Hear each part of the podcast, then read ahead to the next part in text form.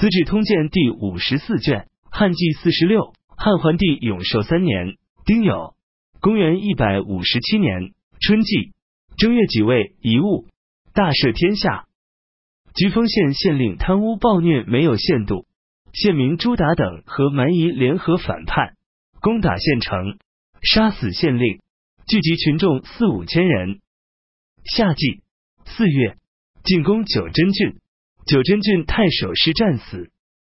桓帝下诏，命九真郡都尉魏朗率军将朱达等击败。闰五月庚辰会遗物出现日食。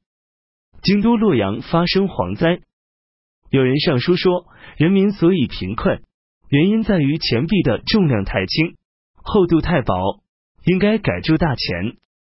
奏章交付给大将军、太尉、司徒、司空等四府的官员，以及太学中有见解的学生，共同讨论。太学生刘陶上书说，我们当前面临的忧患，不在于钱币，而在于人民饥荒。我看到，连年以来，茂盛的庄稼都被蝗虫和鸣虫吃光，民间所织的布匹都被朝廷和官吏私人搜刮一空。人民所忧患的，难道是钱币的厚薄和铢两的轻重吗？即令当前能把沙粒化作南方出产的黄金，把瓦片变成和发现的白玉，而让百姓渴了没有水喝，饿了没有饭吃，尽管有天皇式。伏羲氏的纯洁美德，唐尧和虞舜的清明政治，仍不能保证宫室门庭之内的安全。人民可以有一百年不用钱币，不可以有一天饥饿，所以吃饭才是最急迫的问题。主张改铸钱币的人，不了解农业生产是国家的根本大计，多数只说改铸钱币的好处。但是如果一万个人铸钱，一个人掠夺。仍是不能满足，何况现在是一个人铸钱，而有一万个人来掠夺。尽管把天地间的阴阳二气都当作炭火，把万物都当成铜，驱使不吃饭的人民使用不饥饿的一夫，仍不能满足永无止境的需求。要想使人民富裕、财富充足，最要紧的在于停止争议，禁止掠夺。则百姓不必劳苦而自然富足。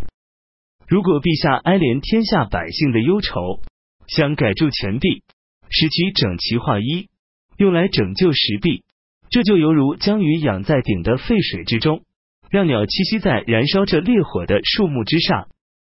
水和树木本来是鱼和鸟赖以生存的，用的不是时候，一定会被烧焦煮烂。希望陛下放宽刻薄的禁令。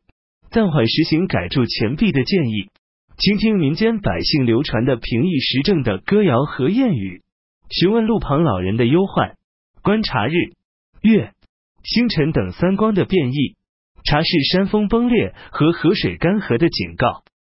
天下人民的心愿，国家急需办理的大事，就可以看得明明白白，没有遗漏和疑惑的地方。我想到。当今田地虽然宽广，却得不到耕种；人民虽然很多，却得不到食物。众小人争相抢夺官爵，掌握国家的高位，犹如兀鹰凶残而横行天下，犹如乌鸦掠夺而贪婪无厌，连皮带骨把人民一口吞下，而仍不能满足。我担心一夫和穷困的工匠会突然从板柱之间崛起，扔掉斧头，履衣出壁。登高向远方呐喊，使忧愁怨恨的人民起来响应，犹如云一样纷纷集合。到那时候，即令有一尺见方的钱币，赢怎能挽救危亡？于是不改铸钱币。冬季十一月，司徒尹宋去世。长沙郡蛮人反叛，攻打益阳县，任命司空韩为司徒，擢升太常。北海人孙朗为司空。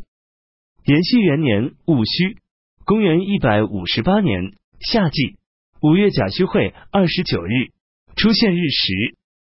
太史令陈寿通过小黄门徐黄奏称，出现日食灾异，罪过在于大将军梁冀。梁冀听到这个消息后，于是授意洛阳县令逮捕和拷问陈寿，陈寿死在狱中，桓帝因此恼恨梁冀。京都洛阳发生蝗灾，六月戊寅初四，大赦天下，改年号，举行求雨的祭祀大典。